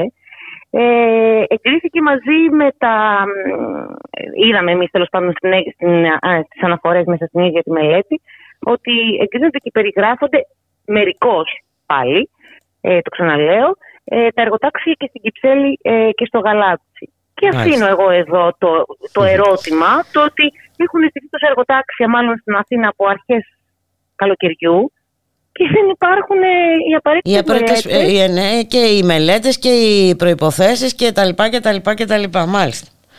όχι μόνο για την πλατεία εξ αρχείων. Μιλάμε τώρα για ε, ε, σταθμούς σε πάρα πολύ πυκνο- πυκνοκατοικημένες περιοχές μέσα στην ευρύτερη περιοχή της Αθήνας. Μάλιστα. Ε, βάσιμες οι αιτιάσεις για την προσφυγή σας. Ε, πότε περιμένουμε να έχουμε κάποιο αποτέλεσμα; Εμείς ε, αυτή τη στιγμή θα προχωρήσουμε στις άμεσες ενέργειες τις νομικές για να σταματήσουν οι εργασίες. Μμμ, μμμ. Αναμένοντας, Μάλιστα. ε, θα κάνουμε τις επιδόσεις μας, ε, αναμένοντας και όλα και περιμένουμε και ευελπιστούμε ε, οι εργολάβοι να, στα πλαίσια ας πούμε διαλλακτικότητας, στο ΕΝΕΤΗ 2021, δημόσιου διαλόγου και ούτω καθεξής, να ακούσουν τις επιδόσεις αυτές και να μην προχωρήσουν πλέον στα ε, έργα. Εμείς έχουμε ήδη ε, μπει σε μια διαδικασία όπου έχουμε διαμηνήσει σε όλους τους τόνους ότι σε περίπτωση που έρθουν να πάρουν τα δέντρα θα βάλουμε τα κορμιά μας μπροστά και καλούμε και όλο το λαό της Αθήνας να μας περασπιστεί γύρω από αυτό. Ε, στο νομικό βέβαια τώρα αναμένουμε να βγει ε, η ημερομηνία συγκεκριμένα η οποία θα συζητηθεί και η προσωρινή διαταγή των, ε, της πάυσης των εργασιών, Των εργασιών. μέχρι να γίνει το κανονικό ακροατήριο το οποίο πάει πλέον μετά το Μάιο. Καλά, Είναι ναι, αρκετά νωρίς. ξέρουμε πώς, ναι, ναι, ναι, πώς λειτουργεί. Είναι αρκετά νωρίς, πρέπει να πούμε. Η αλήθεια είναι από τις ενημερώσεις που έχουμε και εμείς και από αυτά που, που μας ενημερώνουν βασικά οι νομικοί μας σύμβουλοι. Εύχομαι ολόψυχα καλή επιτυχία. Ε, Ευχαριστούμε πολύ. Ε, Βέβαια, νομίζω ότι ε, είναι μεγάλο το ενδιαφέρον, ε, έτσι, ε, και δεν αφορά μόνο τους πολίτες, των, ε, τους κατοίκους των ε, εξαρχείων. Έχουν Ναι, γίνει δεν πολύ... το αφορά. ε, πο- Δεν πετ- το αφορά. Μμμ. Να κάνω ένα σχόλιο εδώ, σας παρακαλώ. Βεβαίως, βεβαίως. Ευχαριστώ. Ε, είναι φοβερό, είναι δι- ένα σχολείο, ε, πώς γίνεται έργα κοινής ωφελίας να χρειάζονται τόσο στην δημοκρατία, πώς είναι έργα ευρύτερης κοινής ωφελίας να χρειάζονται μόνιμα ε, απαγορεύσεις στο δρόμο. Ε, το βλέπουμε στο Λοφοτοστρέφη. Ε, το Εντάξει, βλέπουμε κατεχόμενες στις, περιοχές ε, τώρα, τι να συζητάμε. ναι, ναι, ναι, ναι. Έχετε Οι μάθει να οποίες- ζείτε ε, δηλαδή αστυνομοκρατούμενοι. Είναι, είναι τρομερό. έτσι. Αστυνομοκρατούμενοι, έχοντας και τη ρετσινιά του άβατου των εξαρχείων ή των ε, ανυπάκουων και των αμφισβητούμενων, ενώ δεν μπαίνει στο κάδρο το πραγματικό ζήτημα. Που είναι ότι στο τέλος της ημέρας όλες αυτές οι αλλαγές γίνονται για την τουριστικοποίηση, την εμπορευματοποίηση ευρύτερα του κέντρου, όχι μόνο της Αθήνας. Το ίδιο πρόβλημα αντιμετωπίζουν και στην Ακαδημία Πλάτωνα και θα το αντιμετωπίσουν πολύ έντονα το Βέβαια. επόμενο διάστημα. Μμμ. ή στο Δρακόπουλο, στα Πατήσια και ούτω καθεξής. Ε, και χάνεται από το κάδρο το ότι για να περάσει η τουριστικοποίηση πρέπει να περάσει πάνω από τις κατοικίες μας, τις γειτονιές μας και, τα, και τη, τη φυσιογνωμία των γειτονιών μας. Έτσι ακριβώς είναι. Οι γειτονιές μας είναι λαϊκές γειτονιές. Ευτυχώς έχουν πολλαπλές χρήσεις, έχουν υπηρεσίες. Τι σημαίνει μια Αθήνα σε 10 χρόνια η οποία θα λειτουργεί μόνο για τους τουρίστες; Το είδαμε και τις παρεμβάσεις Μπακογιάννη στο Σύνταγμα. Ε, ποιο είναι το μοντελάκι, κυρία Μεν. Και εκεί, και εκεί μπαίνει και το εξής ερώτημα του. Ε, τελικά, όταν θα έρθουν οι τουρίστες, δεν θα υπάρχει και το απλό επίπεδο δημοκρατίας, γιατί δεν θα μπορεί να παρέμβει και κανένας σε αυτή την πόλη. Ενώ τώρα, τουλάχιστον, έχοντας κατοίκους και εργαζόμενους στις γειτονιές, κάποιος παρεμβαίνει και ελέγχει το τι γίνεται μέσα σε αυτή την πόλη. Είναι Έτσι. πολύ κρίσιμο. Είναι, όντως, όντως είναι πολύ κρίσιμο και αφορά και το μέλλον της, της, της Αθήνας, έτσι, όχι μη- και, και του κέντρου, αλλά Ναι. συνολικά και της ε, Αθήνας. Να σας ευχαριστήσω πάρα πολύ για τη συνομιλία. Ευχαριστούμε πάρα πολύ. Καλή Θα- συνέχεια. Θα τα πούμε στους δρόμους, να παρακολουθείτε τη σελίδα μας και τις ανακοινώσεις. Βεβαίως. Να είστε καλά. Γεια χαρά. Γεια σας. Γεια.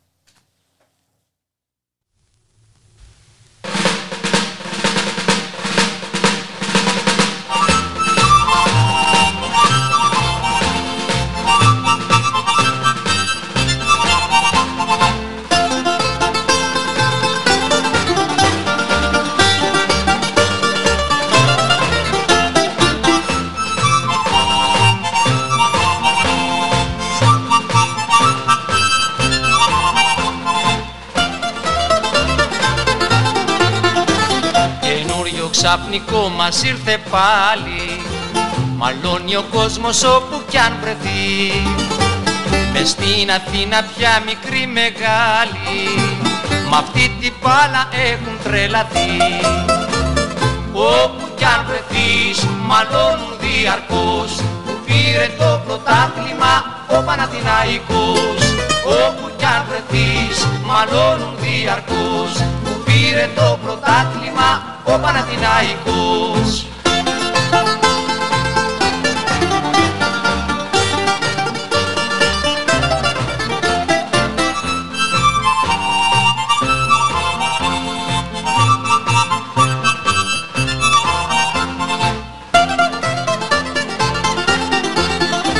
Κι εγώ με το κορίτσι π' αγαπούσα Μαλώσαμε απόψε δυστυχώς.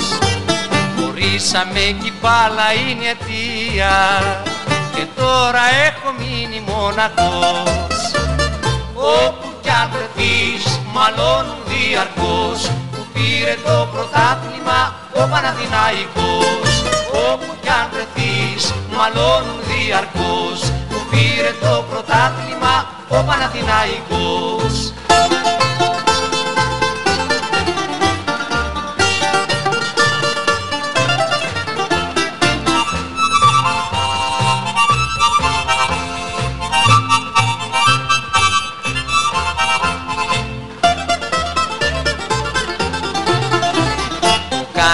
τραγούδι τα μπουζούκια και τραγουδούν στους δρόμους τα παιδιά. Για κοίτα τι μας έχει κάνει μπάλα να γίνουμε όλοι από δυο χωριά. Όπου κι αν βρεθείς μαλώνουν διαρκώς. Που πήρε το πρωτάθλημα ο Παναθηναϊκός. Όπου κι αν βρεθείς μαλώνουν διαρκώς. Που πήρε το πρωτάθλημα ο Παναθηναϊκός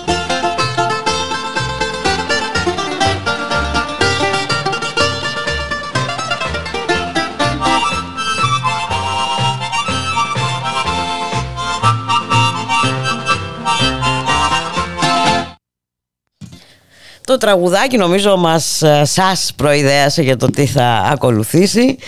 Ε, βέβαια δεν θα τσακωθούμε τώρα για Παναθηναϊκό Ολυμπιακό Όχι ΑΕΚ σε και καμία τα λοιπά. περίπτωση, αλλά θέλω να ευχαριστήσω Μπούλικα για το τραγούδι που έβαλες τώρα. τώρα το... Θα το πάρει ο Παναθηναϊκός. Ε, τι να σου πω τώρα, ε, δεν έχω και ιδιαίτερη καούρα εδώ που τα λέμε, αλλά Σωστό και ε, αυτό. δεν είμαι ιδιαίτερα ποδοσφαιρόφιλη. Να σε καλωσορίσουμε λοιπόν Βασίλη Κλή. Καλησπέρα. Είσαι γνωστός στους ακροατές και στις ακροάτριες με την εκπομπή ε, που κάνεις. Εμείς όμως, εγώ σε κάλεσα και ένα άλλο λόγο, έτσι, γιατί σε λίγες μέρες αρχίζει το Μουντιάλ. Στο Κατάρ. Ε, στο Κατάρ α, να δούμε λίγο πού αρχίζει έτσι, πάνω στα πτώματα πόσων α, ανθρώπων, πόσων εργαζόμενων. Ε, και βέβαια δεν ξέρω είναι πολύ ενοχλητική τουλάχιστον για μένα αυτή τη διαφήμιση που βλέπω στην ε, τηλεόραση που κυοφορούν άντρες μια μπάλα περιμένοντας ε, αγωνίως ε, ε, την έναρξη του Μουντιάλ. Πραγματικά δεν ξέρω πώς ε, παρομοιάζουν τώρα μία εγκυμοσύνη, τη μητρότητα, με αυτό το γεγονός που τη θα ζωή, γίνει. τη δημιουργία νέας ε, Σωστά, ζωής σωστά. Ε; Και είναι ένα πάρα πολύ σημαντικό κομμάτι και πολύ ευαίσθητο κομμάτι για τη γυναίκα. Ε, θεωρώ ότι κάτι λάθος έχουν κάνει. Ε, βέβαια σε πολλούς αρέσει. Σε μένα προσωπικά δεν μ' αρέσει και δεν βρίσκω το λόγο ε, ενός τέτοιου τρέιλερ. Πώς το παρομοιάζουν. Την μπάλα, το ποδόσφαιρο, τις εικόνες με τη μητρότητα. Πραγματικά την ώρα που πολλές γυναίκες πασχίζουν να αποκτήσουν ένα παιδί, η εν λόγω διαφήμιση ισοπεδώνει τα πάντα για μένα. Ε, και βέβαια είναι τι να σου πω ε, τελείως αντίθετη με το όλο το σκηνικό που έχει στηθεί γύρω από αυτό το, το Μουντιάλ. Έτσι και θέλω να αναφερθώ και στα θύματα. Στα θύματα στους 6.000 αν δεν κάνω λάθος. 6.500 άνθρωποι, αν είναι σωστά τα στοιχεία που έχουμε, έχουν χάσει μέχρι στιγμής τη ζωή τους από τα έργα που ξεκίνησαν τον 2010. ο Guardian περισσότεροι. κάνει λόγο για 6.000 ε, θύματα Οι περισσότεροι είναι από Ινδία, από Νεπάλ, Μπαγκλατές, Πακιστάν, Σρι Λάνκα και οι θάνατοι δεν οφείλονται μόνο σε ατυχήματα. Για την ακρίβεια ένα μεγάλο ποσοστό αποδίδεται και στις κακές συνθήκες εργασίας και διαβίωσης των εργατών εκεί, σε αυτό το χώρο, σε αυτούς τους χώρους ε, που δεν ξέρω πώς δι- διαβιώνουν, ότι- τι, χώροι, τι συνθήκες εργασίας υπάρχουν, που φαντάζομαι είναι μηδενικές. Κοίταξε να δεις, ε, έχουμε αποκαλύψει από τη Διεθνή Αμνηστία, έτσι, η οποία κάνει λόγο για συνθήκες ε, σκλαβιάς. Ε, στις, ο- κάτω από τις οποίες ζούσαν πια χρόνια ε, οι εργάτες στα εργοτάξια. Στιβάζονται 12 σε ώρα, 7 κοντέινερ, μέρες τη βδομάδα, χωρίς ε, ρεπό, ε, παράνομες κρατήσεις μισθών, ε, απειλές από εργολάβους. Ε, Ξυλοδαρμοί, να- αυθαίρετες συλλήψεις αλλοδαπών εργαζόμενων εκεί, καταναγκαστική εργασία αυτό που είπες και πριν. Ε, δεν ξέρω τι Μουντιάλ θα παρακολουθήσουμε. Εγώ προσωπικά το λέω μπουλικα, δεν θέλω να παρακολουθήσω αυτό το Μουντιάλ. Δεν θέλω. Ε, η μπάλα που θα κυλάει Έλατε. μαζί της θα κυλάει και αίμα. φρίκη. θα κυλάει και τη φρίκη που που ζήσανε κάποιοι, κάποιοι ε, άνθρωποι. Τι να πω. ε, και κάποτε πρέπει να τεθούν αυτά τα ζητήματα, Βασίλη. Έτσι, δεν μπορούμε να βλέπουμε μόνο τη γιορτή ε, και να παραβλέπουμε τι, τι έχει γίνει μέχρι να φτάσουμε σε αυτή την γιορτή. Από πίσω υπάρχουν Το- άνθρωποι, έτσι. Αυτό. Υπάρχουν άνθρωποι όπου προφανώς εκεί σε αυτή την περίπτωση το κέρδος είναι πάνω από τον άνθρωπο. Και δεν ξέρω πραγματικά πώς αυτοί οι άνθρωποι ποιοι αποφάσισαν του να γίνει εκεί, αυτή η διοργάνωση. Καν δεν θέλω να πω τη χώρα. Είναι τραγικό αυτό που έχει συμβεί. Ο Ερικ Καντονά πριν από λίγο καιρό έχει βγάλει ανακοίνωση. Δεν θέλει να το παρακολουθήσει. Δεν θα το δει. Θες να πούμε πάλι λίγο τι είπε ο Ερικ Καντονά. Βεβαίως. Λοιπόν, πόσες χιλιάδες θάνατοι να χτίσουν αυτά τα γήπεδα; Για ποιο λόγο; Για να διασκεδάζεις το πλήθος; Δύο μήνες και κανείς δεν νοιάζεται; Μία καρικατούρα του τι μπορεί να φέρει μέσα του ο άνθρωπος ως ακραία βρωμιά, το λέει ο Ερικ Καντονά.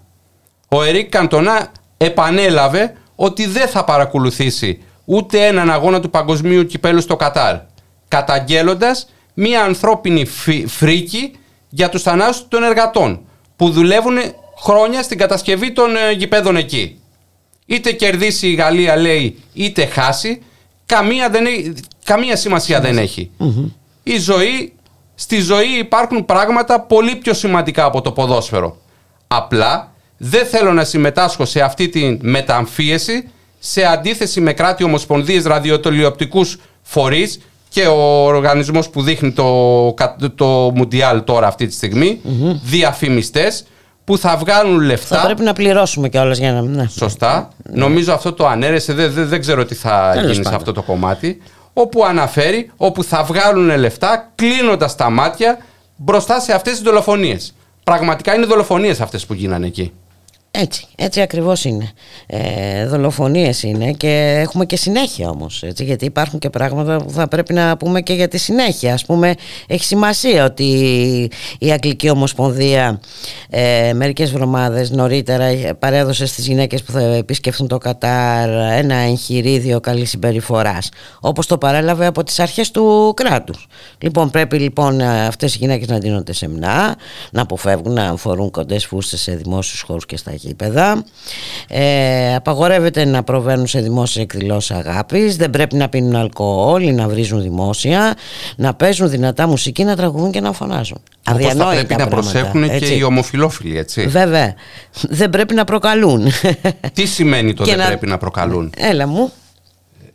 Πραγματικά ε, ρωτάω, ποιος έδωσε τη διοργάνωση εκεί, σε αυτή τη χώρα; Με τι κριτήρια; Ξέραν ότι εξ Ε, τα αρχής... α, κριτήρια τα γνωρίζουμε νομίζω. Ε.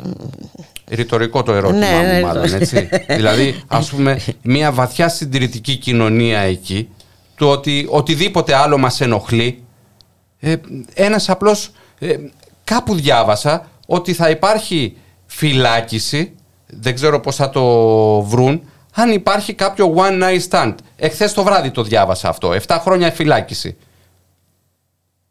Αν κάποιος με κάποια ή οτιδήποτε, θα υπάρχει φυλάκιση. Στο αλκοόλ το έχουν απαγορεύσει. Νομίζω επιτρέψανε την πύρα, αν δεν κάνω λάθος. Ποιες, ποιες συνθήκες θα είναι εκεί; Ε, Εμένα ξέρεις τι μου κάνει εντύπωση όμως ότι ε, δεν μιλάει κανείς. Δηλαδή τώρα είπες για τον Κόντονα άλλος υπάρχουν φωνές ε, Νομίζω σιγά σιγά Έχουν ακολουθούν εναντιωθεί. και άλλοι ποδοσφαιριστές. Αλλά το παράδειγμα του Ερικ ε, ήταν... ε,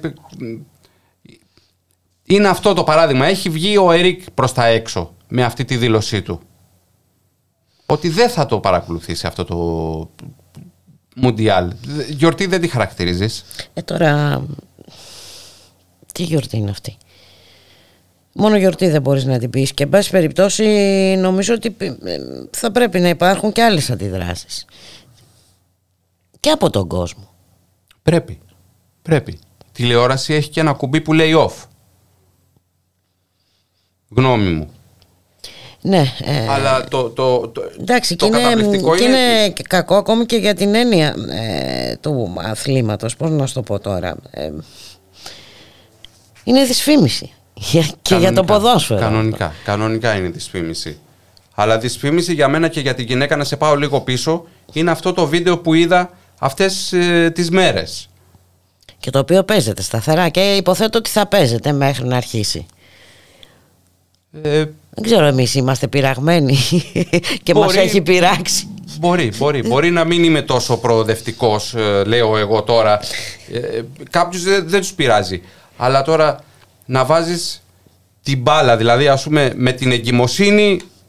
Ε, Δεν Ναι. μπορώ να το χαρακτηρίσω; Ναι, πραγματικά να σου πω, αυτό το βίντεο ήταν και, ο- και όλας ε, το ένασμα για να, να πούμε μερικά πράγματα για, για αυτή την ιστορία, για αυτό το Μουντιάλ, Βασίλη.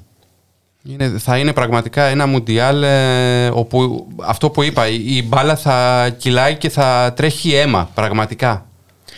Ε, Και εν πάση περιπτώσει κάπου πρέπει να σταματήσει και αυτό το σκηνικό.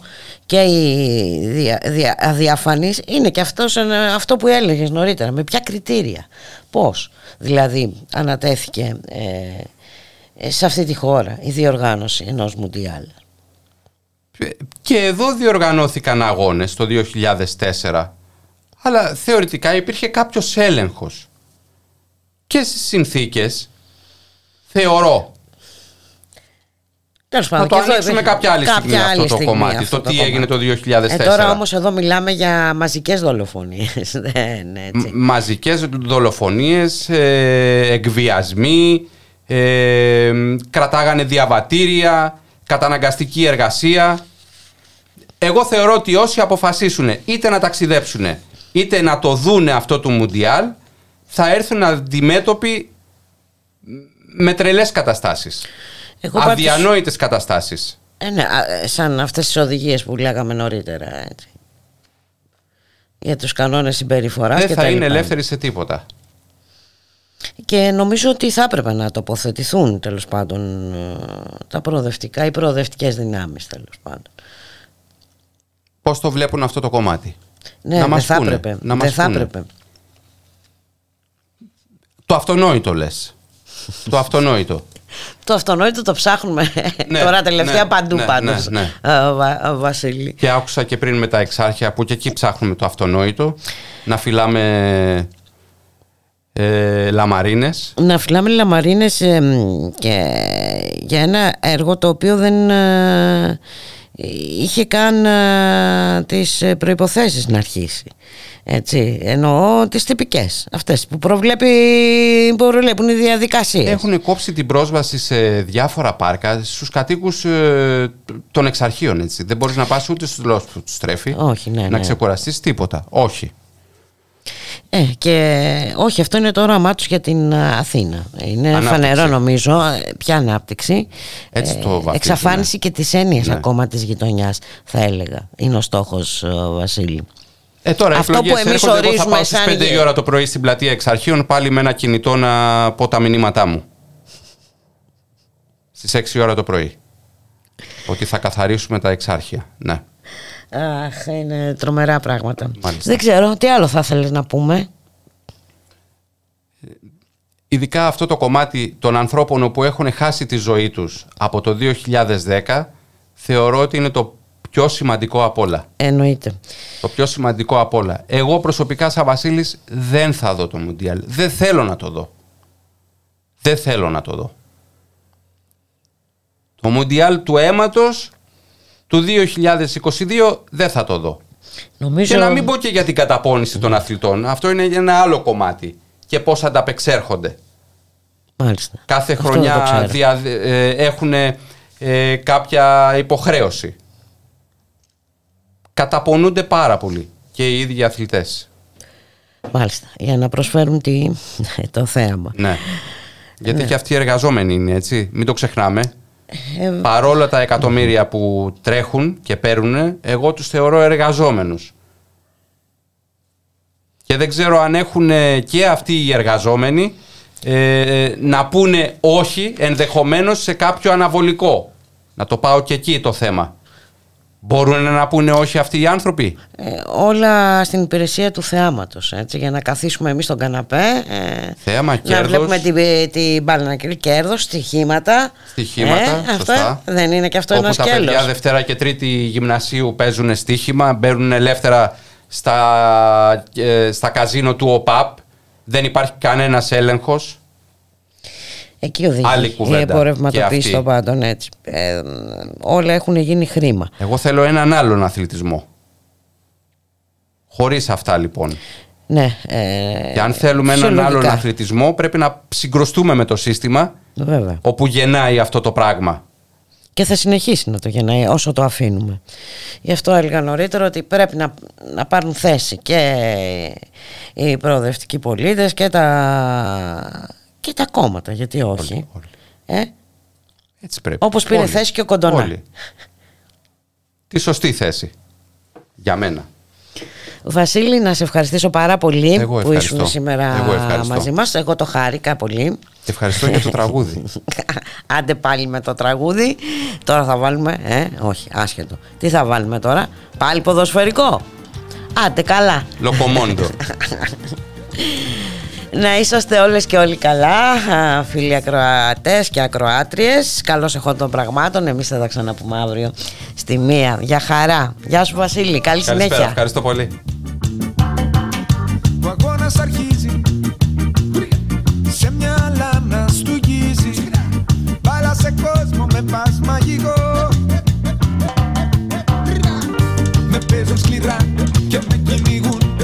σήμερα δεν θα με πιάσουν. Μαρκάρουν στενά και όπως μπορούν. Μα σήμερα δεν θα με φτάσουν. Το θέλουν πολύ, μα εγώ πιο πολύ